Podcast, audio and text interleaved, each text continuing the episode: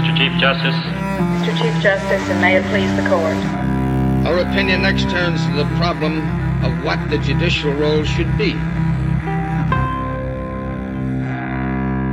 I hate mornings. There's nothing worse than waking up from your dreams to a cell whose six by nine confines stretch into the horizons of your future.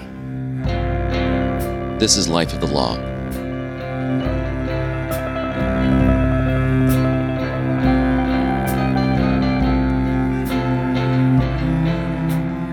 And I'm Life of the Law's senior producer, Tony Gannon. You guys probably don't know my voice very well. Most of my work at Life of the Law is behind the scenes. I'm filling in for Nancy Mullane this week, and I think Nancy asked me to fill in because I do have a connection to the episode you are about to hear Live Law San Quentin. About two years ago, uh, Nancy invited me in to San Quentin to this event. Nancy, for context, was my uh, air mentor at the time, Association of Independent Radio Producer organization that some of you might be familiar with. So she invited me in, um, and it was my very first time going into San Quentin. What I experienced that evening blew my mind. Um, now, Nancy and I have gone back and forth a bit on what it means to air something that was a live event.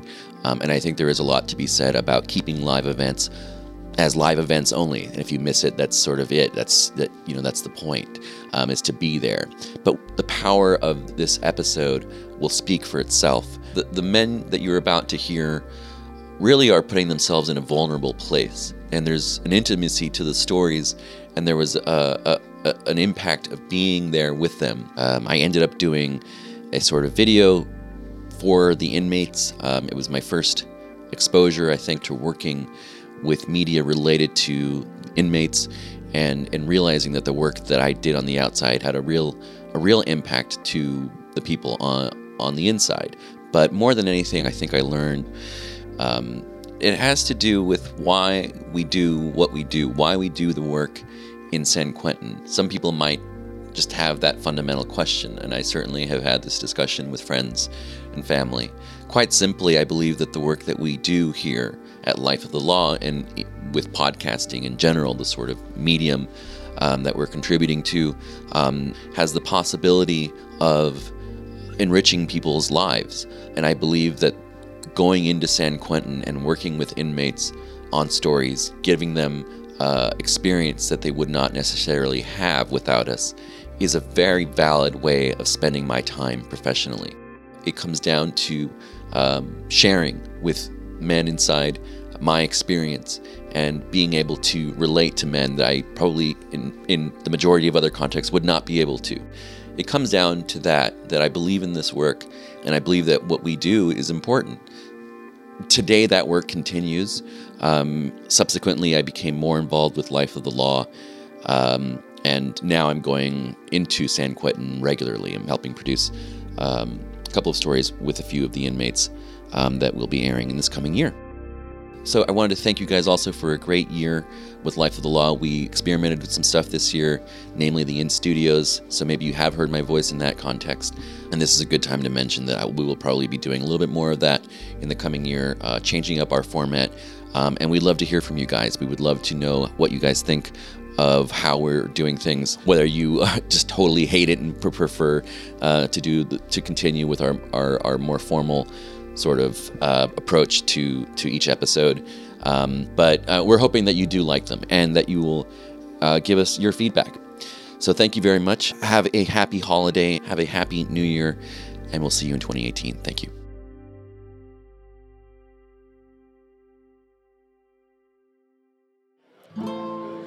We begin with the story by Lawrence Pella, an inmate at San Quentin. Recently, I had the opportunity to play someone living an alternative lifestyle with our Garden Chapel drama team. And I was on stage running around, having the time of my life, talking about, uh uh-uh, uh, no, you didn't.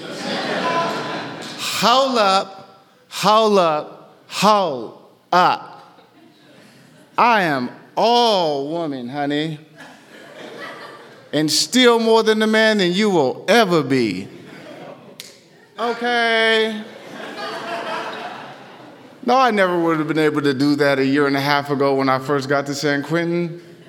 Like making a fool of myself and being vulnerable was out of the question in prison. Now, if you would have known me eight years ago before I was incarcerated, you might have seen more of that. But I lost so much of that playful spirit over the years. And a lot of it has to do with the stereotypes and attitudes we create and associate with being in prison. How men have to be tough, they're heartless, vicious. It's so serious that the inmates on the maximum security yard, they don't just stand there. That's not what you see. They get their feet set, cock their shoulders back, stick their chest out, flex their arms a little bit, and they post up. Dudes don't just walk across the yard.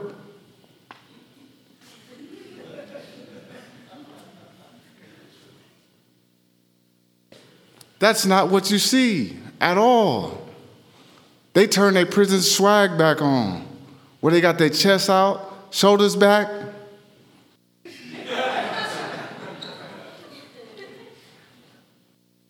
And they bail across the yard. That's what you see. And you can't play games in that kind of environment because it could seriously cost you your life. And so, myself, I had to fall right in line with it. It was my first time ever being in prison.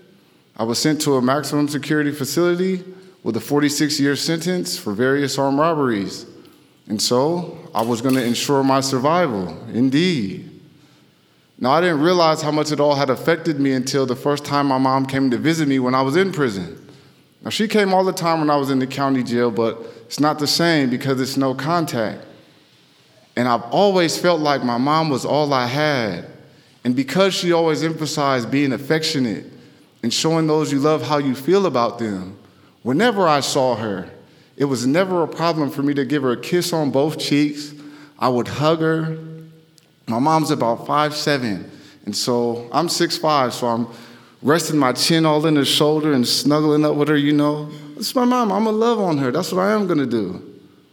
Now, up to this point, it had been three long years since I'd seen her.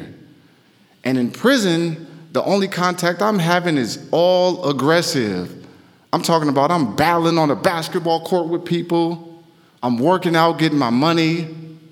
Even when I shook somebody's hand, it was real assertive. It was all, yeah, what's up? And so, up to this point, when I'm going out there on a visit and I start thinking about one of my mom's long, tight hugs, it honestly made me nervous. I mean, I started sweating. My stomach started bubbling. For real, my whole body was tingling, all from the thought of loving on somebody like that. And this is my mom. I love her more than anything.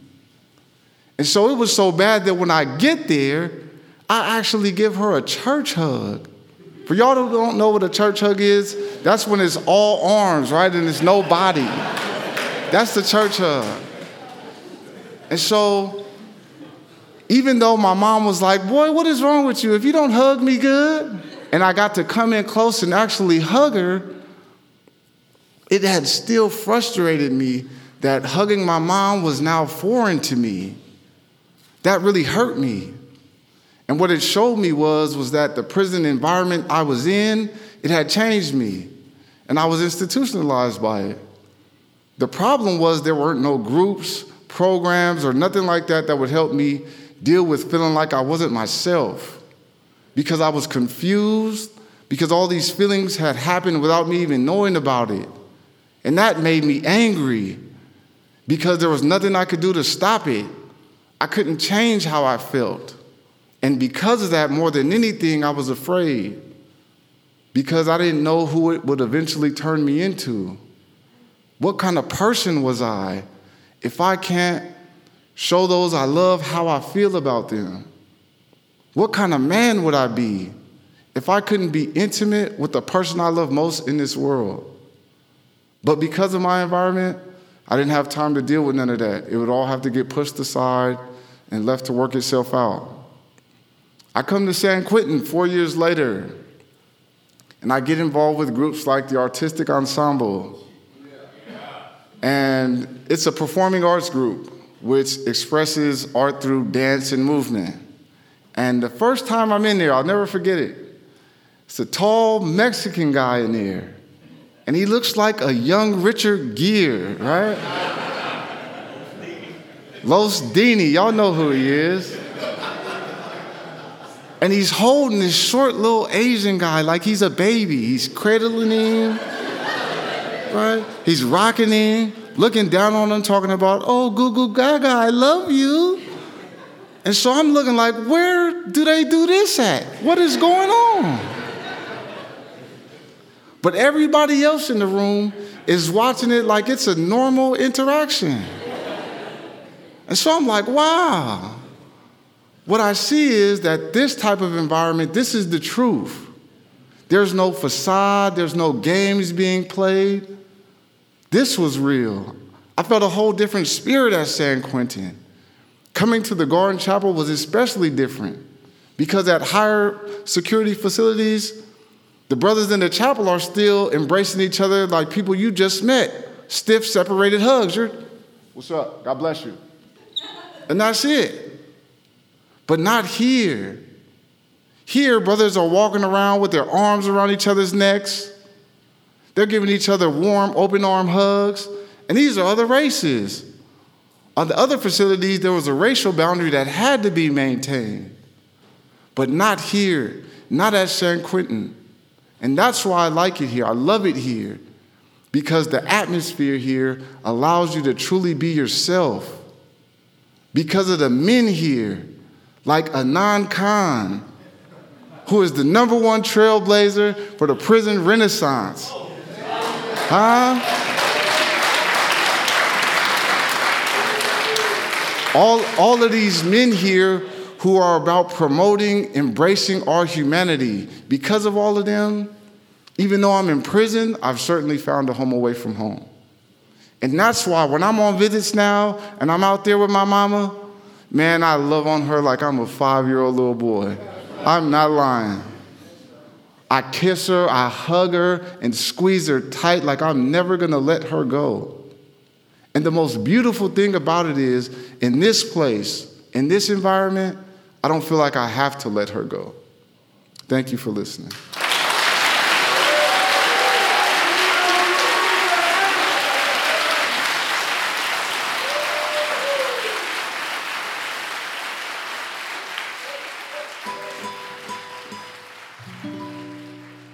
That was Lawrence Pella.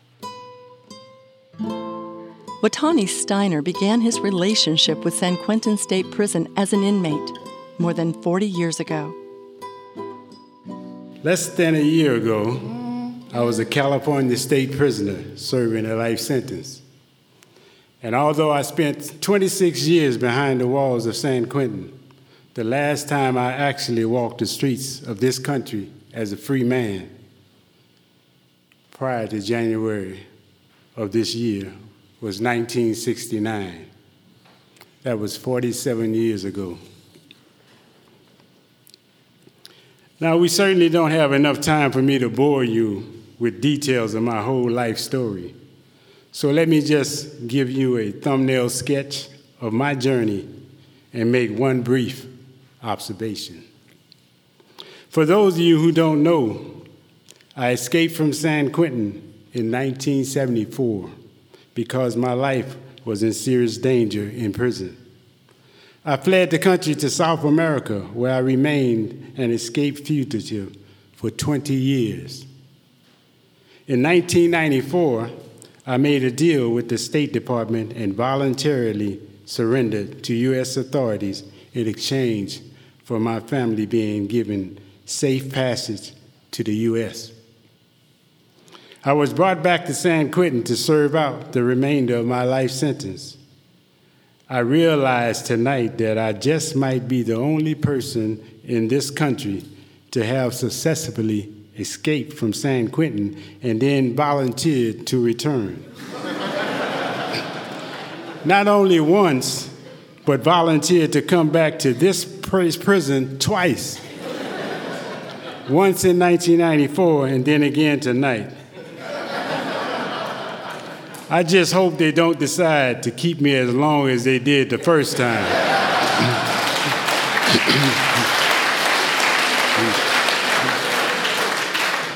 so, Lieutenant Sam Robinson, I'm trusting that you will let me out these tonight.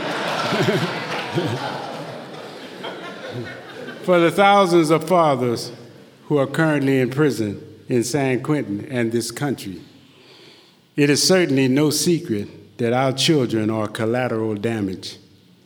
Yes, sadly but truthfully, and rarely ever acknowledged or discussed by political pundits and policymakers, millions of children are innocent casualties of our criminal injustice system.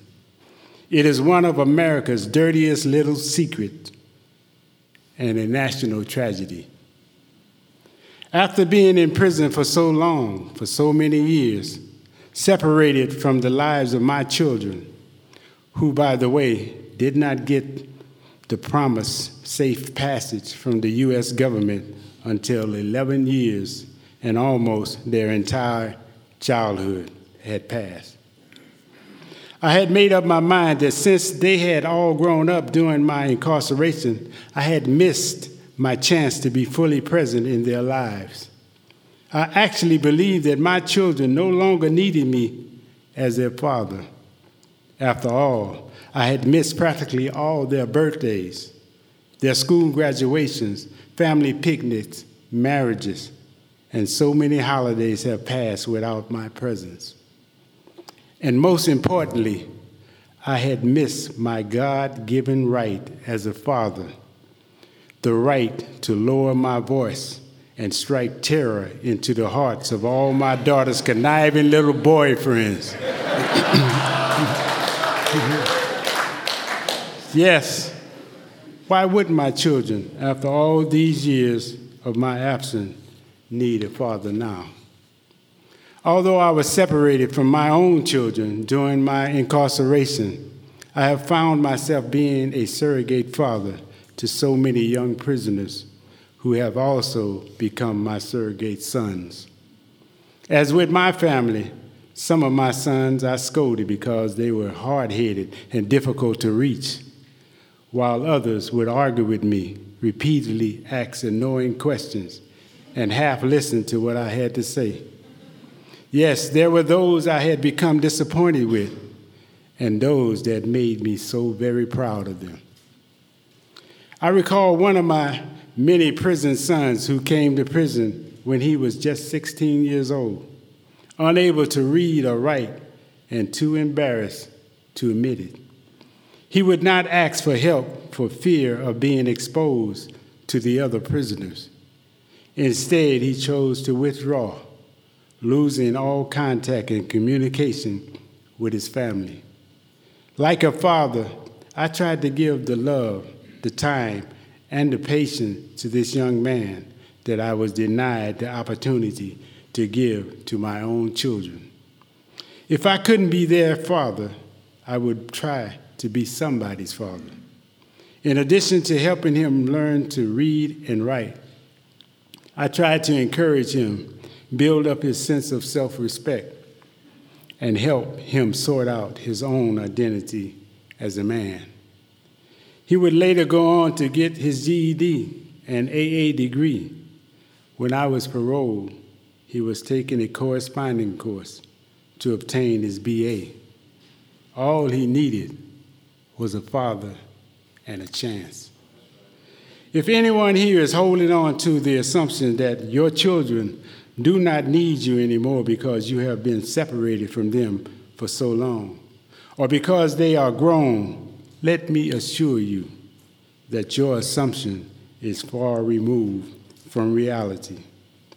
Once I had been released from prison, I first began to experience overwhelming feelings of anxiety, for I now had full access to all of my children, their scars, their hurts, and all their traumas.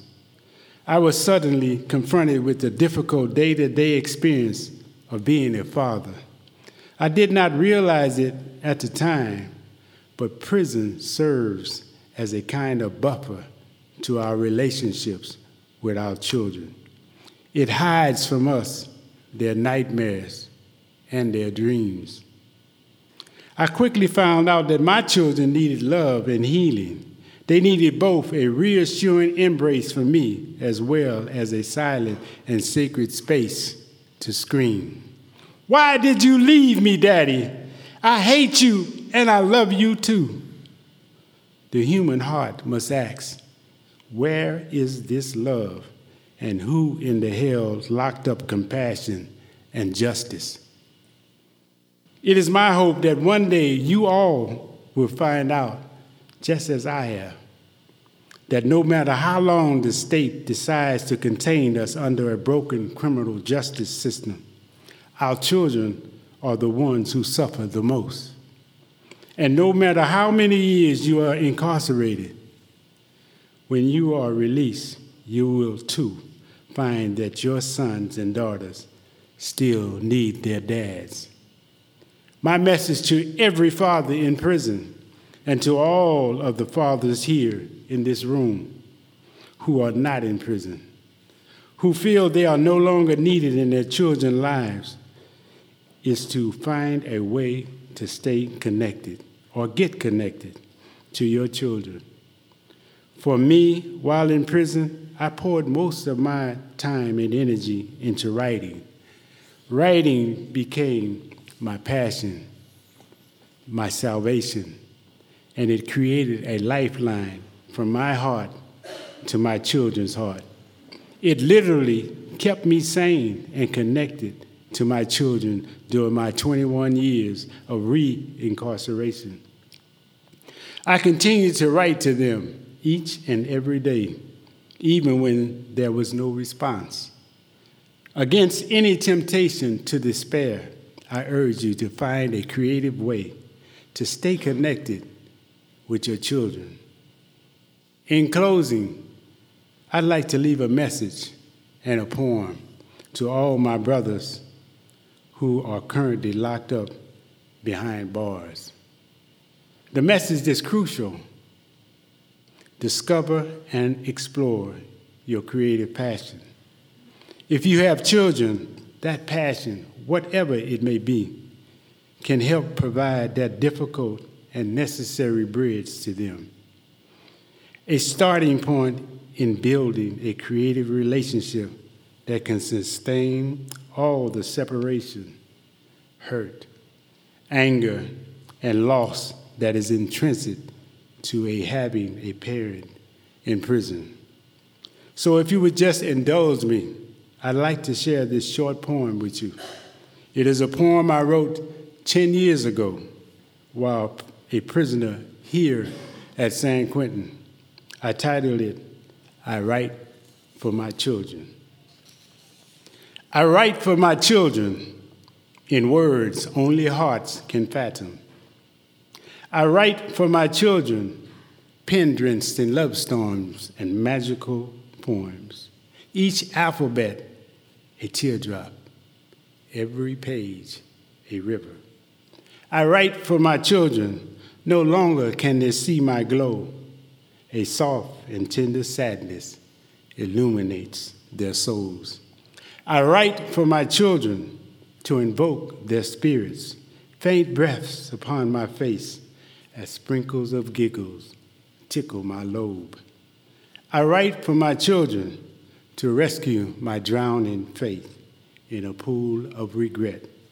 I write for my children in a language that dances on lyrical islands and miracle streams. I write for my children because writing is a blanket I weave around their hearts. Thank you.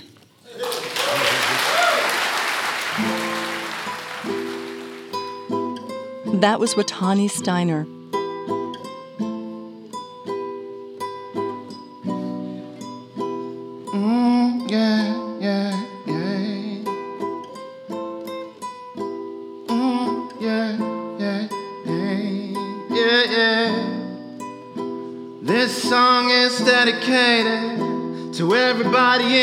Incarcerated now.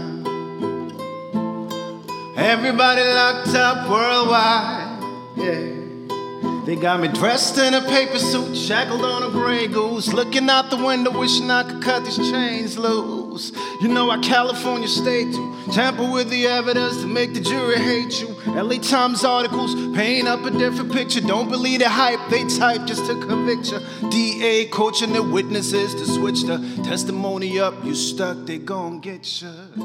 Murder was the case that they gave me. No Johnnie Cochran, no dream team to save me. Falling to my knees, asking God for forgiveness. When you first meet Azrael Ford, an inmate, he can be intimidating. He's tall, his arms are covered in tattoos, and behind the walls, he's known as Big Az. Where I grew up in San Diego, California, it was an environment that was fueled by crime and drugs. That's what I grew up knowing. And knowing that, I developed a sense of hatred and anger towards the world. You know, I was denied what I felt was the normal life. And the people around me, they emanated that same feeling. It was like it was us against the world. Everybody was out to get us. We didn't matter. So I started to take on this mantle of hatred and anger and lash out at the world. I started getting locked up when I was about 14 years old. I've been in and out of juvenile hall, jail, and prison since that time. I think I have a combined total uh, amount of freedom of maybe two years in that time. Well, the story goes as I started to do this stuff and I started to go to juvenile hall and jail, I started to feel like I was validating the person I believed I was. It didn't really set in until I hit prison. When I hit California State Prison, I found a world where I belonged. Hatred and violence were the norm. You were only somebody if you could take that on and wear it like a suit of armor. So, what did I do? I became that noble dark knight of this hellish world that they call prison. But instead of a steel suit of armor, I covered myself in hateful tattoos, violent tattoos of people being beat up and killed. Right? Tattoos that screamed, I hate you because you're black. I hate you because of your religion. I hate you because of your sexuality. I hate. And I thought that's who I was. It's who I became. And so I walked in this world and I showed myself off. I said, Look at who I am. I'm Big Az. I hate the world and I will hurt you if you cross my path. Some of the people at San Quentin know me from other prisons, and they're amazed at who I am today because if you could have seen who I was yesterday, you would be, I don't want to be in the same room with this guy. This guy is, he's the definition of violence and hatred. Well, the funny thing that happened, I ended up at High Desert State Prison. Probably at that time, the worst prison in the state of California. I'm strung out on heroin. I just gotten out of the hole, which is the administrative segregation for an involvement in the stabbing of another inmate. And I'm sitting in my cell on a lockdown. And something funny happens. I notice my reflection in the mirror. And so I just stop and I start to talk to that reflection. And I go, Az, who are you? What are you doing? Look where you're at. You can't see your mom. She's 13 hours away in Southern California. You're sitting here, all the people around you, they're only happy when you're committing acts of violence. They're only happy when you're telling them to commit acts of violence. I, the funny thing is, I probably look like a crazy person, but I answered myself back. And I said, Az, you're not happy with who you are. This isn't the real you. Look at this miserable life that you're living. And so I continued the conversation. I go, What are you going to do about it? And the mirror talked back to me and it said, You know what? You're going to stop. You have the power to stop. There's something inside of you, there's an inner beauty. You just have to find it. So I said, you know what? I'm going to do it. And I pushed all the tobacco because we could smoke back then. Now it's, now it's illegal for us to smoke, but back then you could smoke. I pushed all the tobacco to the side. I told my cellie, I'm done doing drugs. I don't want any part of this. I need to live for me. I need to be selfish. So I couldn't really take off the armor of tattoos, but I took off that mantle of hatred. I said, you know, I don't need to be violent. And I'm not going to say that it happened overnight because it was a rocky road. I'm one of those guys that was kind of like a pinball when I moved.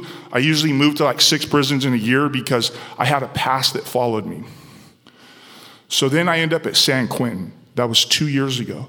And when I got here, I was still struggling with that transformation. It was still hard for me because it's a process. It's not something that happens, you know, like in a month. It, so when I got here, I was like, I don't know if I want to stay here because I'm not, this is a prison that, this isn't my type of prison. But they kicked me out to the yard and I said, All right, I'm here. You know, I'm not going to transfer right away because it's for anybody that's ever been in prison, they know. For you out there, you don't. A transfer from Southern California to Northern California is three days of hell, and I didn't want to ever experience that again. So I said, I'm going I'm going to give San Quentin a try for at least a month. I'm going to give it 30 days. If I don't like it, I'll just jump on somebody and I'll leave because that's the person that I was. You know, I was still going through that transformational phase. Then I started to see people I knew from other prisons, and they were doing groups, and I saw their change. I saw people that I had shot heroin with before who were now facilitating groups who had made these dramatic changes. And I, you know, I want some of that because I do want to be this better person. So I started to investigate the groups that they had Alliance for Change, uh, The Last Mile, and then I heard about this group, Shakespeare. Uh, so I go, you know, I've read some Shakespeare in school. I'll go check it out. I mean, what kind of prison Shakespeare? So I go into this group and I walk in, and there's this group of guys, and it's an elected group of guys. Every race, every gender. And I go, all right. uh, well, they're in there and they're dancing, and I remember them. I don't dance. So I was like, okay. And I was kind of standing on the fringes of the group and I was watching them dance and they're all going in the circle and they're rapping. They're like, come on, come on, get in. And I was like, I don't know. And I was kind of easing back towards the door, like I might turn around and run. But you can look at me, I'm not one that really takes to fear very well. I'm a big guy. You know, I like to show people I'm not afraid. So I go, I'm going to stick it out. So I stuck it out there and I went and danced. And it's true what they say white guys don't have rhythm. But I did it, you know, and I got in there and, and they were like, they were egging me on. And I was like, you know, these people are pretty nice. So I'm going to continue to do this. I'll be back next week. Thanks for signing me up. So I go back next week and they go, hey, you know, we're glad you're here. Now they have me pretending to be a butterfly, pretending to be a bee. And I was like, really? But okay. I, am in, you know. I'm like, so, so then the plate comes and it's Julius Caesar. And everybody in there, you're going to make a perfect Julius Caesar. I don't know. I've never acted before, but I get cast as Julius Caesar. Yeah. so we practice and we start to develop this, this bond, this, this brotherhood. It was, it was strange that these were people before in this world that I hated, that I, I wouldn't talk to you. I didn't want anything you had. I would complain if you moved into the cell next to me. But now I'm sitting there and I'm pretending to be your king and you're pretending to be my brother. And it was just this experience that I had never understood. I, I'd never experienced it. But so we did it and we practiced the play. And then there was the day of the play. And me and this guy, Lee Maverick, he's a young black man. He's probably about 100 pounds lighter than I am. So imagine that. And we had made this scene where when Caesar dies, he's going to carry me out over his shoulder. And they were like, you can't, you can't put that in there. It's, it's going to take up too much time. And we kind of, well, we're going to put it in there. We have to do it. It's really dramatic. So they kill me on stage. I'm laying there. And Maverick comes up and he pulls me over and he kind of heaves me up on his shoulder. Well, the tunic, I'm a big guy. The tunic that they had for me was really tight. So, so when he put me on his shoulder, it kind of lifted up and my butt was hanging out. And he made his big growl oh, because I'm 270 pounds. And he walked out of the chapel with me on his shoulder. Now, my butt's hanging out and I can feel the wind. And I can, I can hear people laughing, but I have to play dead. So I'm just laying there. And it was at this moment that it set in that, like, this guy carrying me over his shoulder, he's not just, he's my brother. We're friends. It's like this is the perfect picture of what the world can be if people just come together. And so there I am playing dead, butt hanging out, just thinking, you know what? I've reached it. I found that inner beauty. I'm the as again. I'm the man that I was supposed to be. And the growth, it was, it was, it was finalized. Now what I'm doing is I'm manicuring that flower and I'm creating that beautiful rose because that's what a lot of the men in here are. They're roses, they're roses that didn't have any nurturing. And once they nurture themselves, they become these beautiful flowers that are ready to just amaze the world. Thank you. That was Azrael Ford. Sports plays a big part in the world behind the walls of San Quentin, and Aaron Taylor, an mm, inmate, has the play by play. Hello again, basketball fans, and welcome to one of the games. I swear to God, you're going to love this. This is a game that only you're going to see right here at San Quentin inside of the Garden Chapel. Over here, the visitors, we have the all time All Star Los Angeles Lakers featuring Magic Johnson at point guard, Jerry West at shooting guard, Kobe the Black Mamba Bryant at small, at small forward. At power forward, we got Kareem Abdul Jabbar, and at center, we have Wilt the Stilt Chamberlain. And they're going to play against the current NBA champion, NBA 2015 Golden State Warriors, featuring Steph Curry.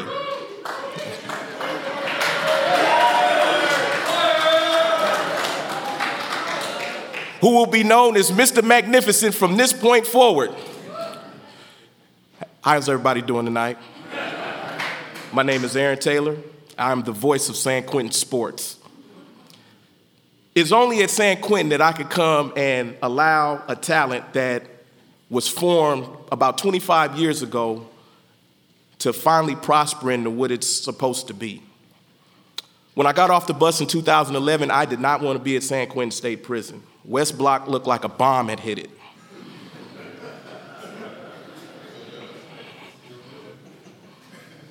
and I'm far away from home. So when I arrive at San Quentin, I go out to the basketball court, which I do at every prison I've been to, and I watch the basketball players. And after a while, I start seeing the talent there, and I stand underneath the basketball pole and I do play by play. That's where the rebirth of Chick Hearn comes in. I can't play basketball, but I can talk about people that play basketball. Let me get back to the game for a minute. All right, we're halfway through the first quarter right now. Kobe Bryant with the ball outside the three point line. He's looking over Magic Johnson with the ball. He's at the top of the key. Back to the basket. Kareem Abdul Jabbar makes a cut. Here comes Steph Curry. Pass goes over the top. Oh, Jerry West outside. 25 foot in the face. That was in the face. A deep three point, 25 foot shot by the logo Jerry West. Ball's inbound. Draymond Green brings the ball into Steph Curry. Mr. Magnificent walks the ball up. He's got swagger man all over him. Steps across the timeline into the post. Bogut there. Here comes Iguodala. Iguodala cuts across the middle, pass goes down low. Iguodala with a fall away face, 12 foot face off the glass. It was a kiss. So, for a long time, like some of the other presenters here, I didn't really know who I was because prison changes you. But San Quentin is a place where you can come and become exactly who you were meant to be to prepare you to go home. Right now, I'm doing play by play for basketball for the Golden State Warriors. They come inside, millionaires, billionaires, and they play basketball with individuals who've been convicted of some of the least and most heinous crimes. But there's something about sports when you step on that court. It doesn't matter if you're a billionaire or you're a convicted felon, it's about what you can do on that court, about your shot, about your dunk, about the swag that you bring to the game with you. And for me, as an individual who likes to talk about sports, as an individual who loves basketball and coaches it, this is probably one of the highest points I could ever get at. Let me get back to the game again. We're just out of halftime. Wilt is still with the ball. Oh, we, we got another rumor about Will sleeping with more women. I don't know if that's true or not. Wilt with his back to the basket, to the ball, back to the basket. Pass goes out to Magic Johnson. Jerry West with the ball again, feed the ball to the Black Mamba. We got the Black Mamba versus Mr. Magnificent. This is it right here. This is the way Magic Johnson passed the torch off to Jordan. And this is the way it's going to go right now. Steph Curry with the ball on the steal takes him to the front court. He backs up between the legs. There's a crossover on Kobe Bryant. He just broke his knee. He's down on the ground. Steph Curry with a shot goes up in the face. A deep three point facial shot. Wet net. That's what we call that in the ghetto.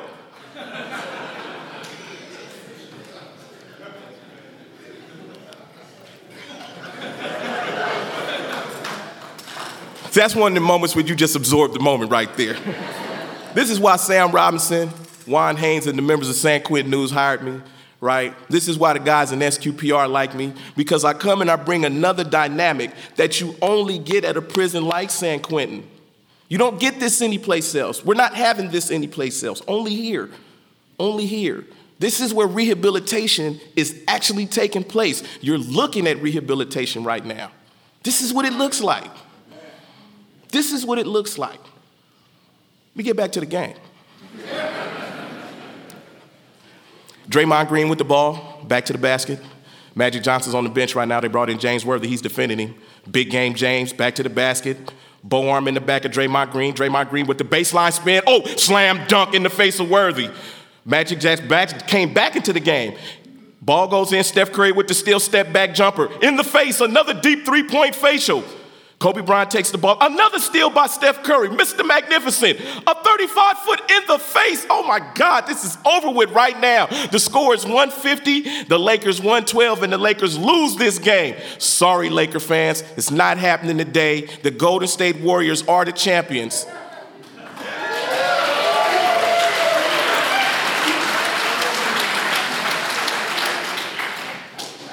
Now, don't anybody steal my hashtag. I am hashtag rebirth a chick. it's only at San Quentin that the general manager of the Golden State Warriors comes in and brings his team with him. And they stand on the sideline and they ease up next to him and they say, Hey, Haroon, when you gonna give me a nickname? because you come in here and it's about basketball, as I said a minute ago. And this is what rehabilitation looks like. I want to thank everybody who presented before me. I want to thank you for allowing me to come up here and listen to me. And hopefully, I'll be doing this soon for NBA team near you.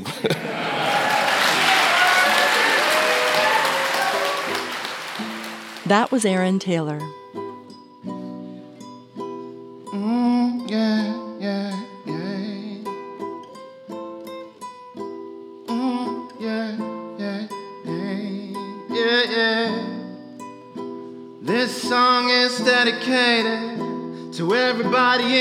Incarcerated now.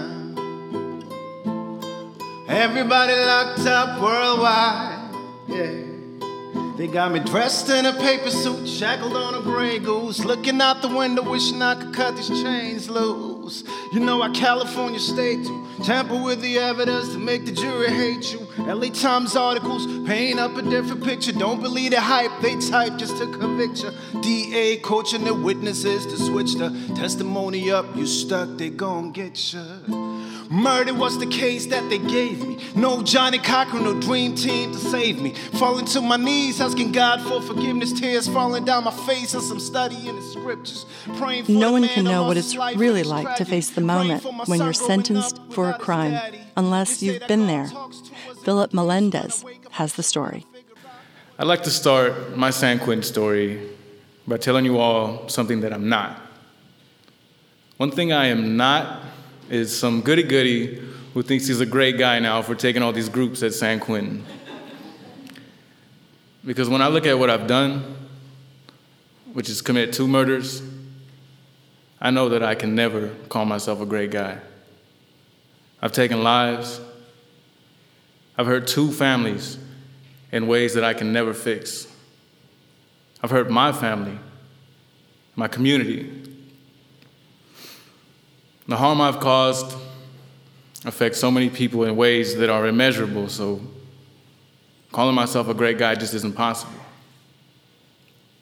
But what I can attribute to San Quentin and all these groups here is my ability to look deeper into my life.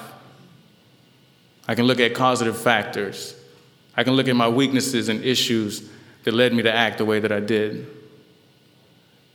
I can empathize with the pain and devastation that I've caused, but it took me coming here to really see it.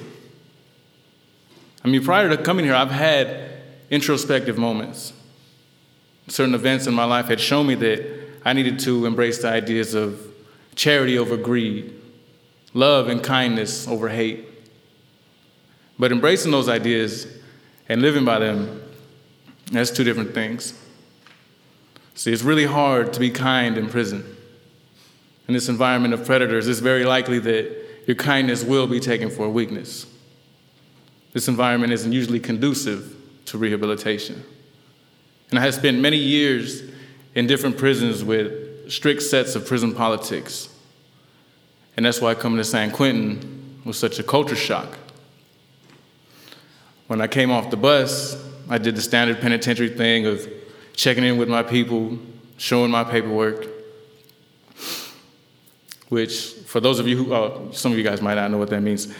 For those of you who haven't spent half your lives in prisons, what that means is I, I, I show a list of all the crimes I've ever been convicted of so people can know that I'm not a rapist or a child molester. See, that's the way that we discriminate in here. Usually, if you're one of those, you'll get beat or stabbed, kicked off the yard. And that's what prison is usually like. But when I go to hand my paperwork to this guy, he kind of backs up and he's like, oh, don't worry about that. It's not like that here. And I was like, what do you mean? This is what we do. This is, this is how we establish who's a good, solid convict. And I did not understand what was going on at that moment. The whole situation was just odd.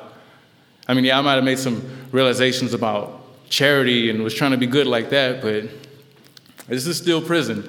And I just couldn't wrap my mind around the idea of prison without prison politics. So at first, I couldn't really connect with the culture here. My immediate response was to reject it because it's not what I was used to. And looking back, I can see that that, that was a sad, sad but true example of institutionalization. And I continued that pattern of institutionalization for months. I didn't take advantage of all the groups and the programs here. Just worked out and played ball. That's what I was used to for the prior 15 years. When people asked me if I was in any groups, I'd be like, nah, I'm not going to see the parole board for a while. I'll, I'll check all that out later. But eventually, San Quentin got to me because one day I was standing in line to go to the store, which is right by death row. And I watched as they called escort.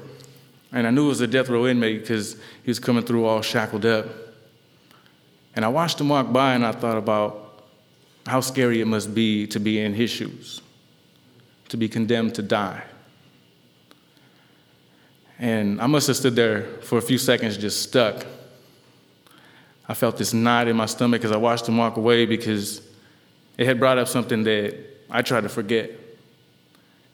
It reminded me of the week that I spent with the death penalty hanging over my head. See, in my case, the death penalty was a possibility. At my arraignment, when a judge said punishable by death, I lost it. My heart sank in my chest because right when he said it, my mom screamed no.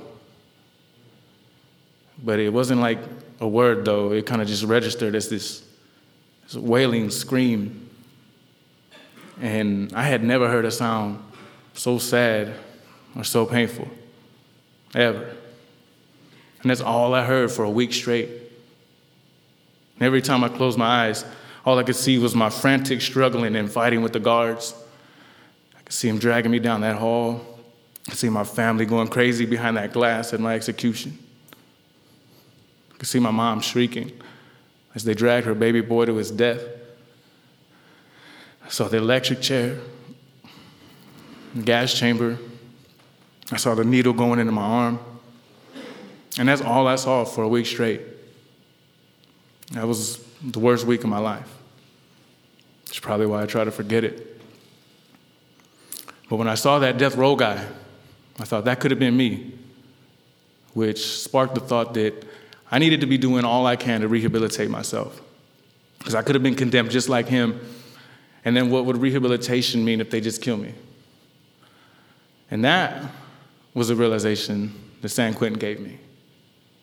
The realization that I couldn't make as a youngster. But now that I'm older, I can see the bigger picture, which is why I went and found a group that I could immediately start attending. And I was amazed.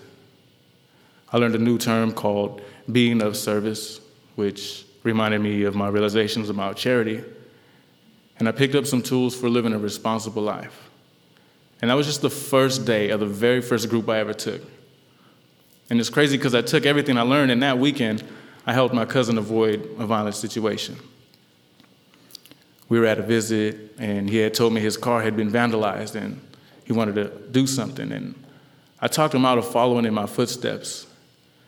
And I would have done that without any group training, but with it, I was able to speak more skillfully and make more sense about why he shouldn't resort to violence.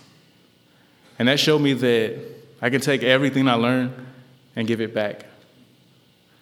And that got me motivated to get into all kinds of groups. And I've been going for the most well rounded and meaningful rehabilitation that I can get. But in doing that, I also learned about things like empathy, victims awareness. And that's some painful stuff to apply to myself because it taught me to connect the pain in my mom's cries to the pain of my victims' families' cries.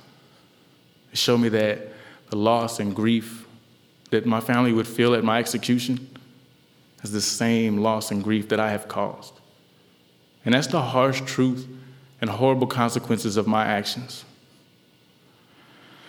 And that's what seeing that death row guy did. It put me on a path to see these painful truths about myself. But it also showed me that being able to change my life isn't just a mandatory part of my sentence, it's a blessing. And I can't say that I deserve that blessing, but deserving or not, that was the start of a major shift in my life. And I still see myself whenever I see death row inmates or whenever I look at death row and I empathize. I get that knot in my stomach, but I let seeing them be a constant reminder of what I need to be doing. Remembering the worst week of my life puts me in touch with the best parts of myself, which does not make me a great guy, but just the best that I can be. Thank you. That was Philip Melendez, an inmate at San Quentin State Prison. Our last storyteller is Emile DeWeaver. Mm, yeah, yeah, I hate mornings. There's nothing worse than waking up from your dreams to a cell whose six by nine confines stretch into the horizons of your future. It's like waking up in a stone tomb a reminder that to society, to your family, your friends, to your high school sweetheart, you're dead. And you share this tomb with the man who may or may not know that you don't talk to another human being until you've brushed your teeth.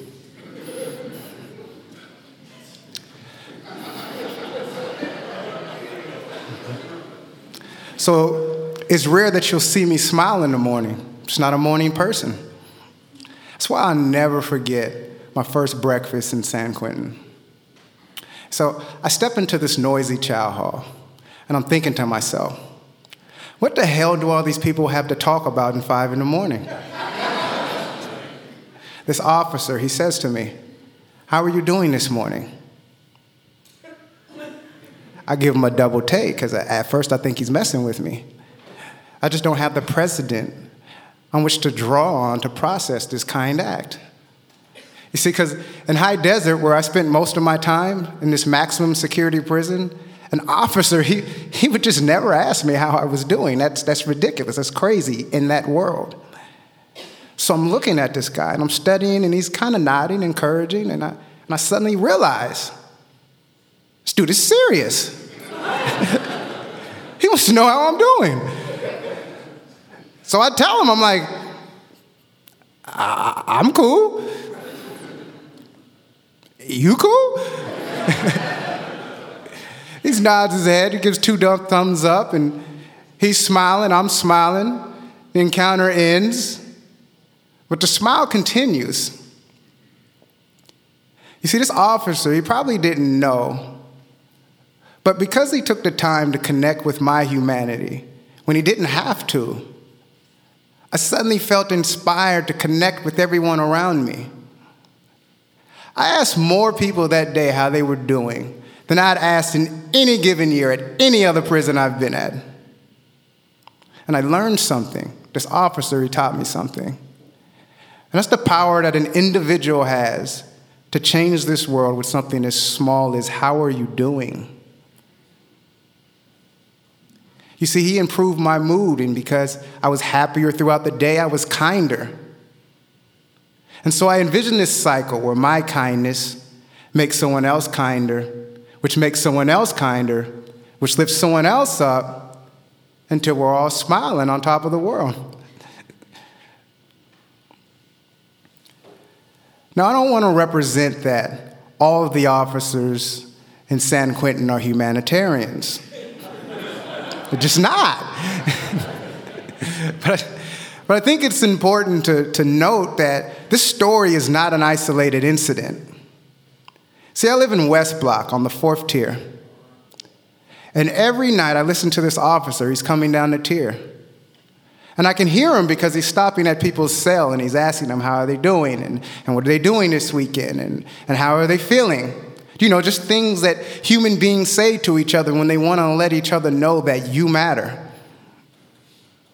So every night he comes to my cell, and no matter what I'm doing, I just stop. And I tell him, I say, Good night, brother. And he continues and he finishes his count, preparing to go home to his family. But before he goes, he always says, Good night, brothers.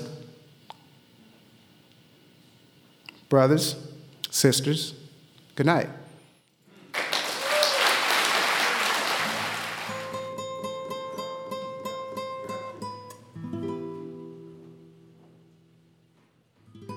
The song you heard woven throughout this Live Law special was Freedom, composed and performed by David Jassy. You can hear the full version of David's song and all of the stories presented live at San Quentin, as well as see photos from the night by going to our website, lifeofthelaw.org. The original version of this episode, episode 73, live at San Quentin, was produced by Jonathan Hirsch. I handled minor production updates on this version, episode 125, a rebroadcast. Live at San Quentin was a co production of Life of the Law, the San Quentin News, the San Quentin Prison Report, the Society of Professional Journalists Northern California chapter, and the California Department of Corrections and Rehabilitation. Life of the Law is a nonprofit project of the Tide Center, and you can still make a tax deductible donation to help cover the direct cost of producing our stories. So take a minute, visit our website, lifeofthelaw.org, and make a much appreciated tax deductible donation.